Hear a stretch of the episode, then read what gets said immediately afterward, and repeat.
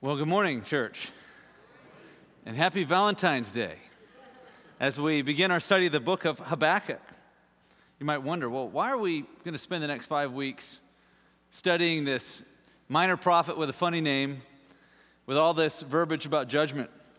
And I would just say to you in short, and I hope that you'll see more of a longer answer as we, as we walk through these next few weeks, but all scripture is profitable.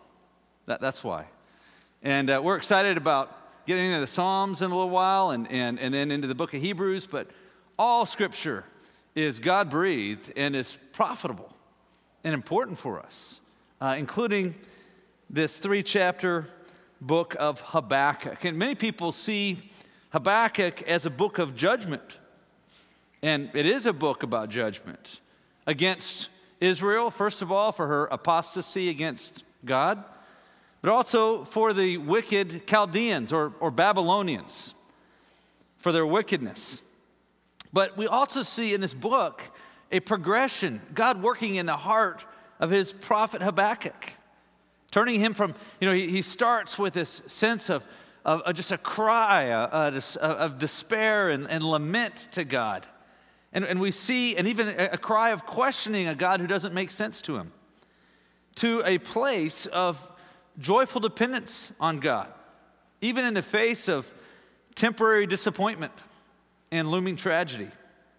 One, one commentator summed up the message of Habakkuk with these words He wrote, God's ways of preserving and purifying his people are mysterious to the believer. And yet, God calls his suffering people to show faith that God's purposes for the world will at last prevail. So it's important that we remember that big picture, even this morning as, as we look through the details of a conversation with God. Several key verses in this, in this short three chapter Old Testament book remind us of the walk of faith, the walk of faith in God's higher purposes for history, even when we can't understand the immediate situation. And we're going to look at next week uh, in the second chapter, verse 4 but the righteous shall live by his faith. And man, I look forward to that. And then the following week, um, as we commission um, Mike and Libby Wild to go back to Southeast Asia uh, to bring the gospel, we, we, see in the middle of a, of a chapter of judgment against the Chaldeans. The Chaldeans, by the way, were the Babylonians, okay? Um, in the middle of that, in the very middle of that, you see this wonderful promise that the earth will be filled with the knowledge of the glory of the Lord as the waters cover the sea. I can't think of a more apt verse in the Bible for these guys, you know, with their boat crossing the sea to bring the knowledge of the glory of God to unreached villages. And then finally, our, our, our fifth Sunday, well, there'll be a fourth, uh, there'll be a fourth Sunday looking at most of, of chapter three. And then, and then uh, my brother Ken Bandy is going to bring our last sermon. He's going to wrap it all up with a bow, right? These last couple verses, they're just beautiful, where we see the progression of Habakkuk's heart, where he, he, he closes this, this book of, of, with a lot of judgment by saying, Though the fig tree should not blossom, nor fruit be on the vines, the produce of the olive fail and the fields yield no food. The flock be cut off from the fold and there be no herd in the stalls. Yet I will rejoice in the Lord. I will take joy in the God of my salvation. God the Lord is my strength. He makes my feet like the deer's. He makes me tread on my high places. So that's I just want to encourage you with that's where we're going here, even as we start in a dark place. Now, Maybe you've always wondered what Habakkuk looked like. So I've got a picture for you here. If you guys want to put that up. Here we have a, not a photo, but a sculpture by Donatello of Habakkuk in Florence. So if you ever want to know what he looked like, now you know. Actually, very little is known about Habakkuk. In fact, his, his name only appears twice in the entire Bible, and that's in this book, okay? Uh, so he, he's one of the most obscure prophets. And what do you notice, though, on this, uh, in this sculpture? I don't know how well you can see his face. What do you, what do you see?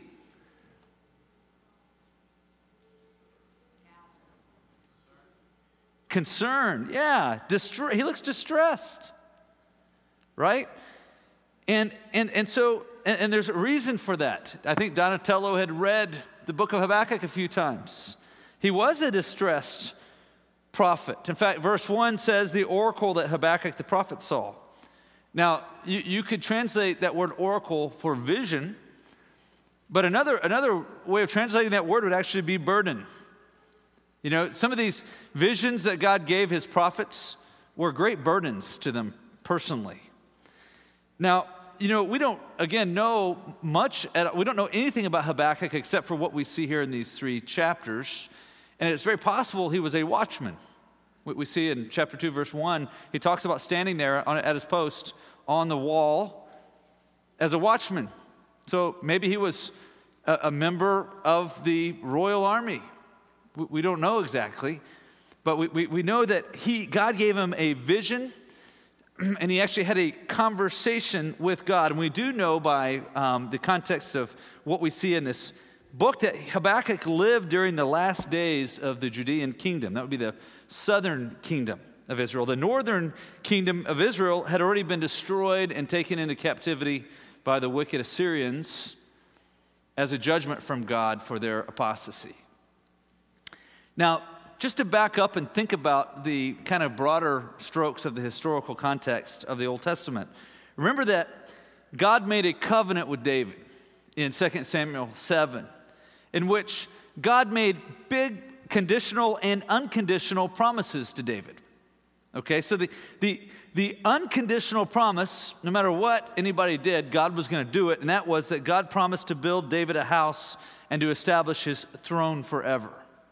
We know that that was actually a messianic promise. It led all the way to Jesus Christ coming as a fulfillment.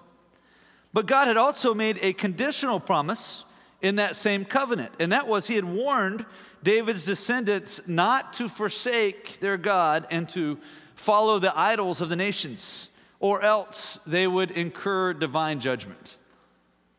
And so, you know, when you read through the book of Kings, First and Second Kings, or, or the Chronicles, what, what we see is that after David's son Solomon, there was a div- division, there was a civil war and a divided kingdom. You might remember Jeroboam and Rehoboam. And, and following them, there were a number of kings. Some were good, most of them were bad, and it generally went in a downward glide slope, downward trajectory kings got worse and worse. And, and so before King Josiah, towards the end of Second Kings, we read about his reforms. Before Josiah, Judah had radically turned away from God under the leadership of the evil king Manasseh and his son Ammon or Amon. And so the, the nation was ripe for punishment. In fact, we're going to look at it a little bit later, but you get this sense of such profound grief at evil King Manasseh's um, a, a, a, total turning away from the Lord. That it was really, it, some, it, seems like at that point when you're reading through Kings, that God is like, that's it. I, am done with you guys. I'm removing my presence. And, and, then you had, you had Josiah, and, and his reforms, in a sense, stayed God's hand. So even you know, you see God's mercy, even at the like the 11th hour, he's ready to just wipe these people out. And then someone will come along and repent, and, and God will stay his hand of judgment. And yet, these reforms were temporary. And so, um, after Josiah, the kings and, and, the people of Judah just returned to their evil wickedness and their idol worship and, and all of the injustice and, and just terrible things that started happening in their society so quickly, and so we don't know for sure, but, but looking at the context here, we believe that Habakkuk likely lived during the 11 year reign of evil King Jehoiakim, who was the son of the reformer Josiah. We know, as we'll see here in just a second, that, that there was wickedness just permeating the society around Habakkuk. Now, unlike many prophets, Habakkuk didn't speak to the people for God. That's what most of the prophets did. They would receive a word and, and, and, and speak to the people. Here, instead, Habakkuk speaks to God about his people. And so I've titled our sermon this morning, A Conversation with God. And you could actually add a number of choice adjectives before conversation, okay? A, a bold conversation with God, you might say. Um, in the words of one, one, one scholar I read, an intense conversation with God. You might even say a gumptuous. I mean, this guy has gumption, the way he talks to God. But it's an intense conversation that Habakkuk had with God, and an honest conversation from the heart with God. Dr. Fentress wrote this. He said, The message of Habakkuk is brought via an intense dialogue with the Lord where the prophet seeks to reconcile his understanding of the sovereignty of God with what he sees as the incongruous actions of God. This dialogue draws the reader into a deeper reflection on the means and methods of God. So let's start by looking at Habakkuk's complaint to God. Look at verse 2. And as we read this, just again, notice how bold Habakkuk is in his cry to God. And you know, he doesn't here question God's sovereignty.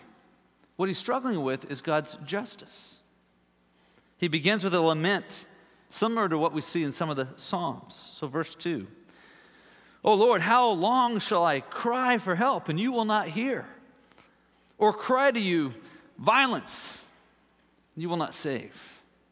This, this reminds me of David's heart cry to God in Psalm 13 1. I think Billy brought this one up, where, where David cries out, How long, O Lord? Will you forget me forever? How long will you hide your face from me?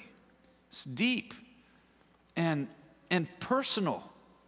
And again, when we just imagine the context going on here, you know, in, in, we, we see in a lot of the prophets who have revelations from God and God speaks to them, it's not just a voice they hear out of nowhere. They actually often actually have a, a glimpse of God's glory and his presence and even like his, his court with all the angels. And while we don't read that specifically here, you, you wonder if Habakkuk actually could see God in all of his glory. And he's like, and he has the gumption to say to him, Where are you? Down here where we need you, where, where, we're, in where we're in, I'm in distress. And so he, he specifies the problem here in, in verse 3. He says, Why do you make me see iniquity? Again, he has no question about God's power or sovereignty. Sadly, we often question that in our, in our culture today. People look at the problem of evil and they just, uh, they just think, well, maybe God's just really far off. You know, of course, God would never want these things to happen, so God must not really be in control. Well, Habakkuk never questions that. Why do you make me see iniquity and why do you idly look at wrong? Destruction and violence are before me, strife and contention arise. So the law is paralyzed and justice never goes forth.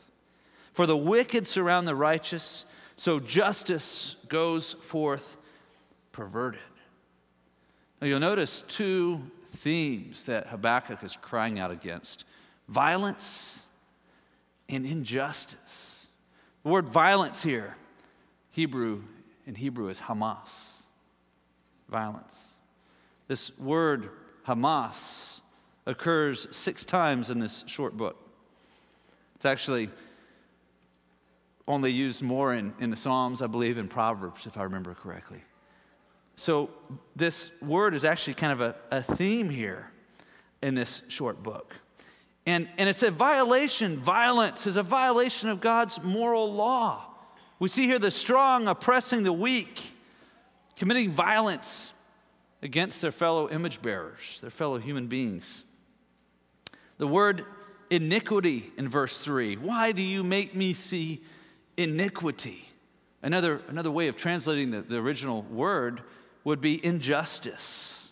We actually see three references here to the lack of justice in the society that Habakkuk is living in. Justice never goes forth. The wicked surround the righteous, so justice goes forth perverted. And we see Habakkuk say that the law, the Torah, is paralyzed. So God's law is what brought justice. God's law is what protected society. We see this going back in, in Exodus, even before God had revealed his Ten Commandments and all of his law to Moses. We read in Exodus 18 that, that, that Moses was spending his days just surrounded by people arbitrating justice. And, and Abraham's, or not Abraham, sorry, Moses, his father in law, asked him, Well, what are you doing, you know, all day with all these people around you? And in verse 15 of Exodus 18, Moses said to his father in law, Because the people come to me to inquire of God when they have a dispute. They come to me and I decide between one person and another, and I make them know the statutes of God and his laws. See, God's moral law is a gift to mankind, and it brings justice brings fairness. So make no mistake, brothers and sisters, God cares deeply about justice in society, especially for the underdog. When Jesus showed up on the scene in his early ministry in, in Luke, in chapter 4 of Luke, we, we read that he quoted the first several verses of Isaiah 61. He walked into a synagogue and they handed him the scroll. He opened the scroll, the prophet Isaiah. He unrolled it to the place and he found where it was written The Spirit of the Lord is upon me because he has anointed me to proclaim good news to the poor. He has sent me to proclaim liberty to the captives and the recovering of sight to the blind, to set at liberty those who are oppressed, to proclaim the year of the Lord's favor. And then Jesus rolled up the scroll and he gave it back to the attendant and sat down and everybody were watching Jesus at that point. And he said to them, Today this scripture has been fulfilled in your hearing.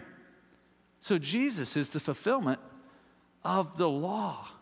And, and he is the one who, as we, we Christians know, he is the one who satisfied God's just wrath against our sin and, and puts us into a right or just standing with God. And yet, that's not what Habakkuk saw going on around him.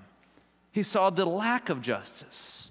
He saw the, the, the, strong oppressing the poor. He saw the religious leaders who were supposed to be following the Torah just promoting idolatry, going after other gods, using religion falsely for their own power instead of for God's glory and for the good of people around them. And so Habakkuk cried out to God for the violence and the injustice around him. I don't know if you've ever felt like that. Um, I, I remember serving in, in places where there had been virtually no influence of God's law. I am so thankful for our country, I have to say. Even with the craziness going around us these days, I am so thankful that, that, that there is a law that people follow. And, and you know, if, if, if a company takes advantage of me, I can call the Better Business Bureau, you know, and, and we generally expect justice in our lives. There are places in this world where the gospel's never been, where people don't expect justice, where, the, where they find no justice. I, I remember crying out, lamenting to God from my soul after several years in Afghanistan, just struggling, honestly, with God's sovereignty, that He would allow such a place to, place to exist, where the religious used religion as a tool to oppress people and women had, I mean, were, were, were treated subhuman. And the strong oppressed the weak. And, and, you know, we were there trying, doing our best to, to help people, you know, medically, uh, trying to help with education projects and water projects in village. And, and really, what we were trying to do is bring the gospel to people. And it felt like a drop in the bucket, like we were getting almost nowhere and almost making no difference. And I knew that God could sovereignly snap his fingers and all these people would bow their knee to Christ and, and come to know him and receive his mercy, and, and there would be a hope for justice. And I'd be like, God, how long? Like, when will you actually do something here? I, I remember struggling with anger that such a wicked place could exist on God's earth. I think that's what, I think that's what Habakkuk feels. I remember in Mozambique coming to realize that virtually every young girl was going to be raped before she was 15. Just cr- crying out for justice. Like, what can you do? Um, just about every young boy in Afghanistan is, is molested before he's 13, 14 years old. What does that do to a society? That's what Habakkuk is seeing and crying out to God. You know, I think of maybe think of this, think of a of a of a Christian African American slave 200 years ago in our country, crying out to justice to God, at, at living under the oppression of a Christian white slave owner, saying, Lord, how long will you, will you wait? I praise God that God has changed things in our country. Well, how bad was it really in Habakkuk's day? He, he talks about violence and he talks about injustice. Well, you know, these things stemmed from wholehearted idolatry.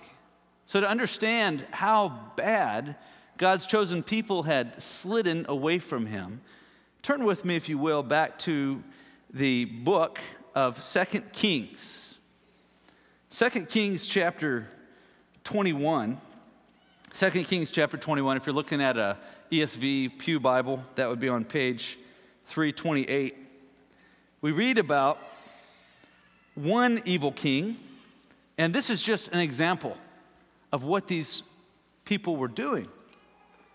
We read about King Manasseh in 2 Kings chapter 21.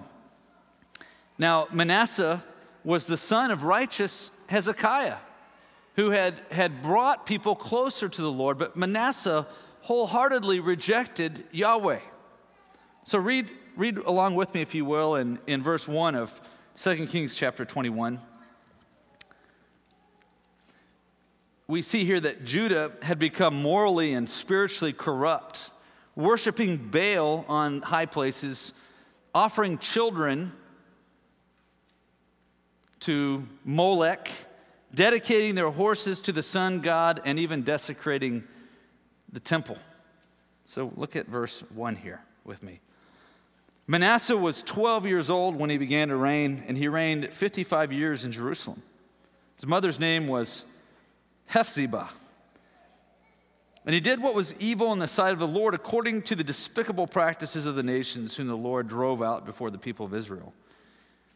For he rebuilt the high places that Hezekiah his father had destroyed, and he erected altars for Baal, and made an Ashtoreth as Ahab, king of Israel, had done, and worshiped all the host of heaven and served them.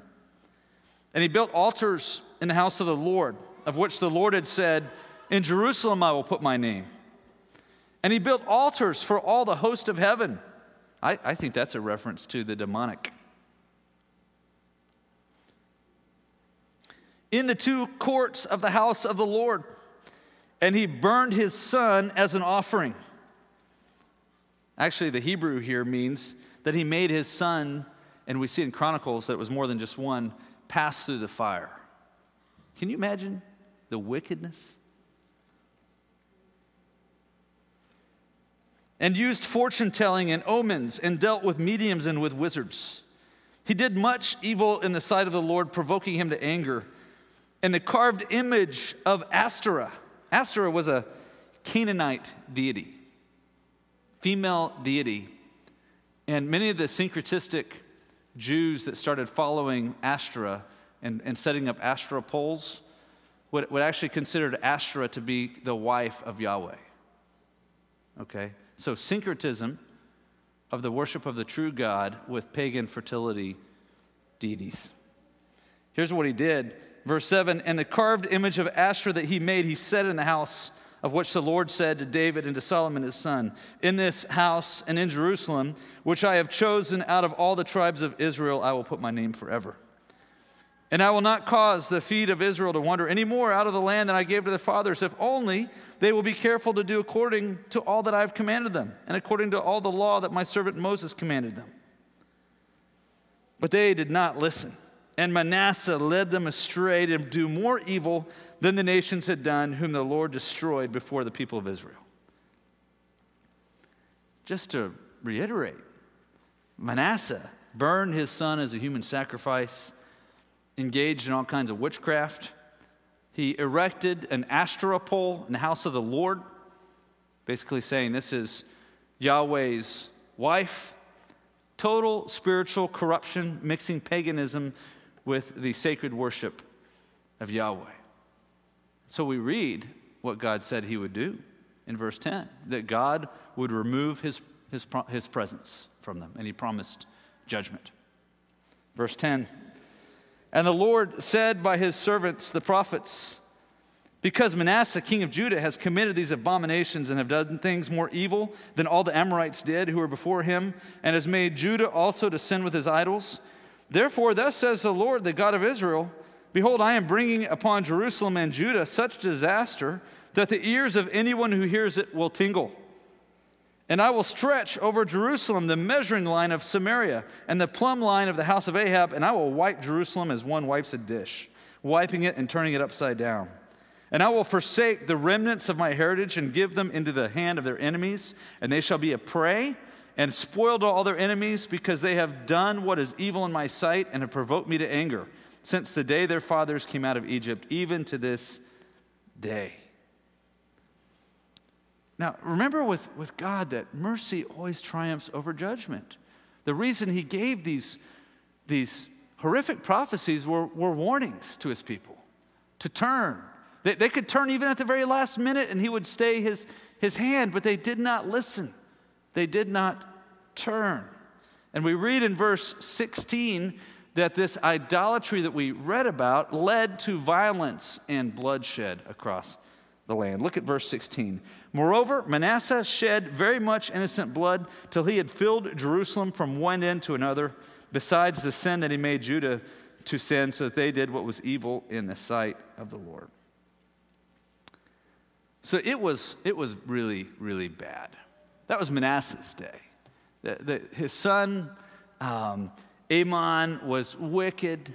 Then there was Josiah, who actually made a number of reforms, but didn't quite go all the way.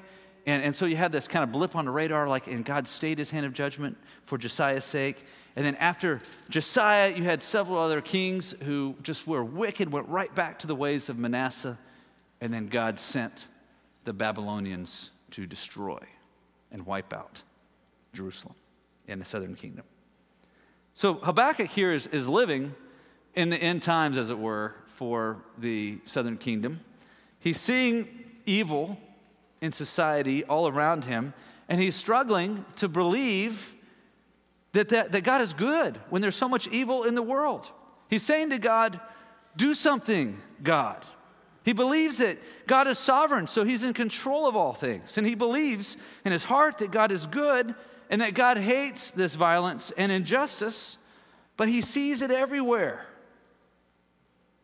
One commentator wrote Habakkuk's lament to God is fraught with the tension of unanswered prayer. So let me ask you a question. Have you ever prayed a prayer to God that you soon came to regret? You wish you hadn't done it because God answered in a way that you did not expect and that you did not like. Well, let's look at God's answer to Habakkuk in verse 5, in which God says, I see everything, I see it all. I'm grieved by it, and I'm sending justice, which you're crying out for, but it's coming in a way that you would not believe. It's coming at the tip of the sword of the violently wicked Babylonians who are on their way soon to destroy the land of Judah. So that's what that's God's answer in verse 5. He says, Look among the nations and, and see, wonder, and be astounded. For I'm doing a work in your days that, that you would not believe if told. For behold, I am raising up the Chaldeans, that bitter and hasty nation, again, the Babylonians, who march through the breadth of the earth to seize dwellings not their own. They are dreaded and fearsome, their justice and dignity go forth from themselves.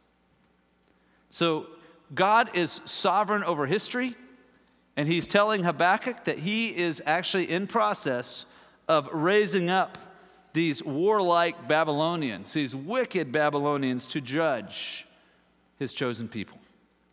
And these, these Babylonians don't fear God or his just law. In fact, it says that they create their own justice. Their justice is their own might. They, they, they have the power and they worship their power. And then in these next verses, God rubs salt in the wound, as it were, by describing their war machine. So look at verse 8. It's talking about the Babylonian army here. Their horses are swifter than leopards, more fierce than the evening wolves. Their horsemen press proudly on. Their horsemen come from afar. They fly like an eagle to devour. They all come for violence, and all their faces forward. They gather captives like the sand. At kings they scoff, and at rulers they laugh. They laugh at every fortress, for they pile up earth and take it.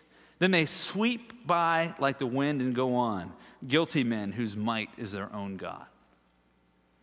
One, one scholar described these words, verses 8 through 11, uh, with these four words describing the Babylonians. They were hasty, harmful, hardened, and hell bent. They were hasty. We see three different predators used to as, as a description of this Babylonian army, right? The, the leopard and the wolves and the eagle. The idea being that, that you don't have a chance. You're like a little mouse, you know, that an eagle is just swooping down to, to grab. They're, they're, you know, the, the horses, as they thunder across the plain, are like leopards. Just, you know, you, your, your military might, your defensive ha- defenses have no chance. And they're harmful here, we see in this description of, of military technology here. They, they boast in their power, they, they laugh at kings, they easily destroy fortified cities. You know, uh, don't take any solace in the, the walls of Jerusalem or Shusha or any of your other walled cities with, with parapets. Okay, they, they just build siege mounds. They laugh at your defenses. They build siege mounds, they overwhelm, and they're hardened. We, we read in history that from 626 to 609 BC, the Babylonian military became truly battle hardened and became the dominant force in the ancient Near East as they overthrew the Neo Assyrian Empire. They were just hell bent, they were arrogant, guilty men whose might is their God. We read, tragically, at the end of Chronicles, that this is exactly what happened.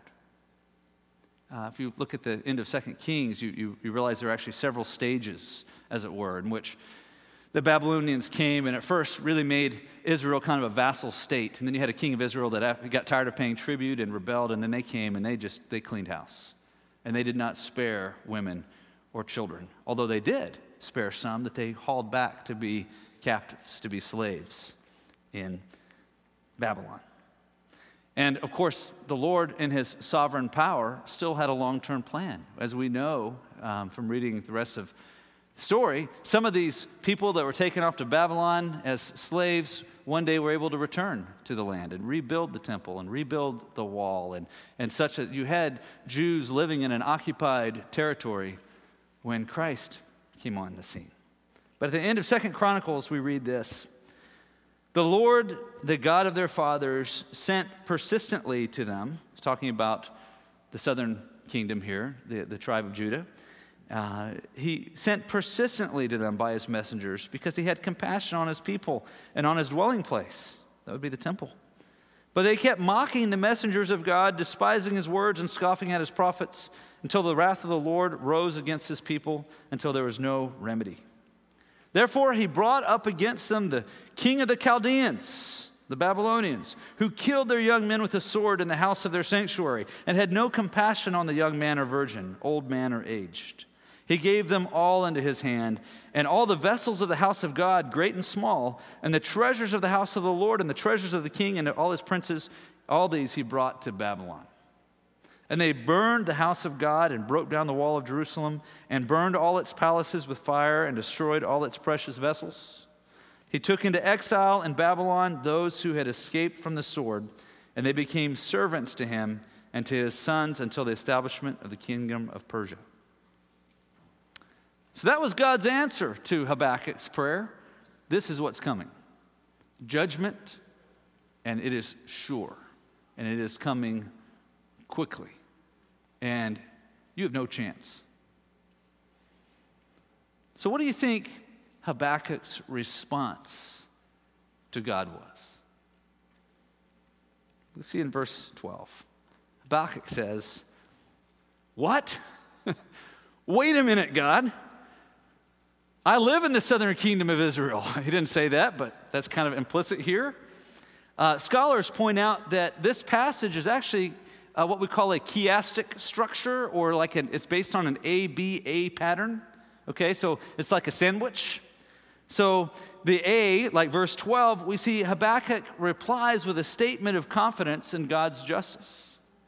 But then in verse 13 to 17, he questions God's revealed method of justice. And we'll get to that in a second. And then his final comment here in verse 1 of chapter 2 is, is, uh, is another statement of faith that, that God is going to answer and God is going to somehow explain and make things clear. So in verse 12, Habakkuk cries out, Are you not from everlasting? O Lord my God, my Holy One. We see this personal devotion to God, even as he struggles. We shall not die. And you think, how? No, wait a minute. Was that impertinent? God just said, You are. You're going to get it. Well, I think Habakkuk remembered God's, unconvin- uh, uh, God's unconditional promise to David that there would be a remnant that would actually survive, that one day God would use to bring him glory. And it was through a glass darkly. There was a lot Habakkuk didn't know, but he was right. Uh, God, even in this judgment, would not completely exterminate his chosen people. So he says, Oh Lord, you have ordained them as a judgment, and you, O rock, have established them for reproof. So he acknowledges God's sovereignty and he acknowledges God's revealed plan for judgment. But then in verse 13, he says this You who are of purer eyes than to see evil and cannot look at wrong, why do you idly look at traitors and remain silent when the wicked swallows up the man more righteous than he? In other words, God, you are, I know you are the definition of justice. But how can you allow people who are more evil than us to destroy us? Right? I mean, he started by complaining about the wickedness of his own people. And God answered and said, Yes, I see. I'm sending the Babylonians to wipe them out, to bring my judgment. And so now Habakkuk is, is standing up for his people, saying, No, wait a minute. We're the good guys. We're, we're the chosen people here. They're worse than us. Try to put yourself in his place for a moment. It'd be easy that there are a lot of things that we could cry out right now in our own nation to God about, right? Lord, for the, the, the blood of the innocent, of the unborn, cry out to you. How long, O Lord, will you wait and stay your hand of, of judgment against us for the, the murderous sin of abortion that plagues our land? That comes from exalting the freedom of sexual expression, right? And, and, trying to protect at all costs people's right to rebel against your moral law. And now we've gone so far as we don't know the difference between men and women, and, and, and our lusts are just running rampant with pornography. And how long will you allow this wickedness, oh God? And our politicians not only allow it, many of them condone it and defend it and are now trying to rewrite genders, things that you've made, how long will you stay your hand of judgment? You might think twice before you pray that, by the way. And imagine God responded to you verbally, powerfully. Well, you knew it wasn't just a, a dream. And he said, I see, and I'm, right, I'm raising up the Chinese to come and wipe out the United States of America. There's going to be nothing left. You, you, you, guys think you have a strong war machine, and you do, but you have no idea of the technology that they're developing. The nanotechnology, the drone warfare, they make your carrier battle groups obsolete. Your missile defense systems, even your, you know, the button you can push that you think you can send, you know, ICBMs as a deterrent, they laugh at it. How would you respond? Like, wait a minute, God, the Chinese, they're worse than we are. Yeah, we've got some socialists kind of, you know, mucking about, but these are communists. And abortion, they, this, state mandated abortion in China. They kill like hundreds of millions a year. Right? Maybe we've got some racial issues. They're like locking up ethnic minorities and, and brainwashing them. We're, we're like angels compared to them, God. How can you do this? That's the cry of Habakkuk in verse 13. Dr. Fentress explains, he says, Habakkuk is struggling to reconcile his theology of God with the word of God that has just been revealed to him by God. How does God appoint Babylon to execute judgment and punish Judah for its sins against God without violating God's own standard of judgment? Since God is holy and the Babylonians are worse sinners than God's people, Judah. These are not questions of, of doubt, but rather they are questions coming out of a deep faith, trying to understand the deep things of God. So Habakkuk here is asking if it is just for God to use the wicked to bring about his judgment. Dr. Carl Armerding notes, as in many of the Psalms, the hard issues of God's goodness are set in a context not of philosophical speculation or cynical debate, but of reverent worship and communion. So Habakkuk is not being impertinent. He's worshiping God even as he brings his deep questions very boldly before the Lord. And Habakkuk continues this thought, and at first look, it might be a little bit hard to understand verses 14 to um, 17. In verse 14, Habakkuk says, You make mankind like the fish of the sea, like crawling things that have no ruler. He's talking to the Lord here um, saying, hey, God has made humans and their societies kind of like fish, you know, vulnerable, swimming around in the ocean without any clear direction. But then in verse 15, he, he changes it from saying you to he. And so in verse 15 here, he's talking about Babylon, the Babylonians, okay? And so he says, he, that, it, that would be the Babylonians, brings all of them up with a hook. He drags them out with his net. He gathers them in his dragnet, so he rejoices and is glad. Therefore, he sacrifices to his net and makes offerings to his dragnet, for by them he lives in luxury, and his food is rich. Is he then to keep on emptying his net and mercilessly killing nations forever? So, again, this is a, this is a metaphor, but, but what, what Habakkuk is saying is that these wicked Babylonians are treating humans that you've made in your image like fish. They catch and devour nations, becoming wealthy through their oppression. They deify and even worship their own power. They worship their net. And this is the question, that last line. Is he then to keep on emptying his net and mercilessly killing nations forever? Will you allow these wicked people to keep doing this forever, God? So Habakkuk goes from from, he moves here from, from lamenting about the wickedness of his own people to crying out for the justice. How long will you allow wicked nations to oppress their victims? One scholar concluded here it is a wise man who takes his questions about God to God for the answers. I'll read that again. It is a wise man who takes his questions about God to God for the answers. But before we condemn Habakkuk for his impertinence towards God, I think we do need to ask ourselves if we are truly distraught by the sin, the idolatry, the violence, the injustice that is found in our own society. One scholar put it this way he wrote, One question we should ask ourselves is whether we have the same perspective on the sinfulness of human society of Habakkuk. He was disturbed, not amused by the sinfulness of society. Are we amused by the current state of our society? Or are we profoundly concerned for the consequences of sin on humanity?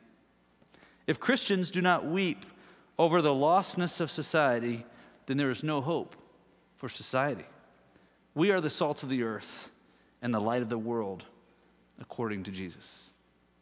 Matthew 5 13 through 16. Now, I appreciate how Habakkuk ends this um, second complaint to God.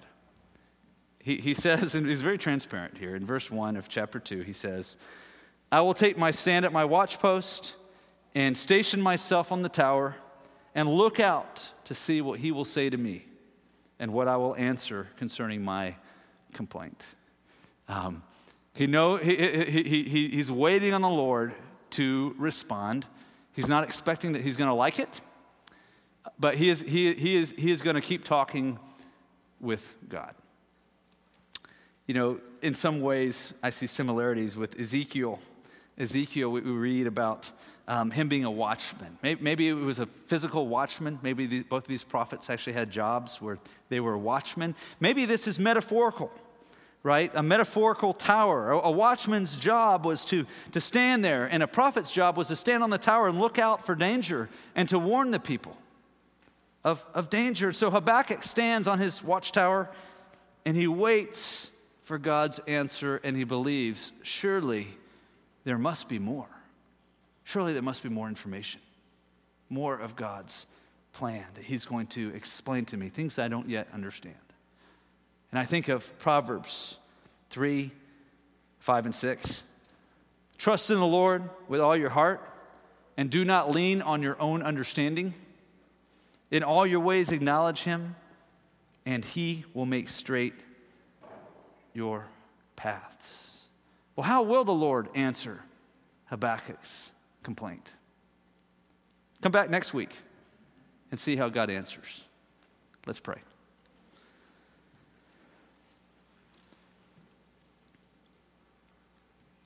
Heavenly Father, you have said that your thoughts are higher than our thoughts, and your ways are higher than our ways.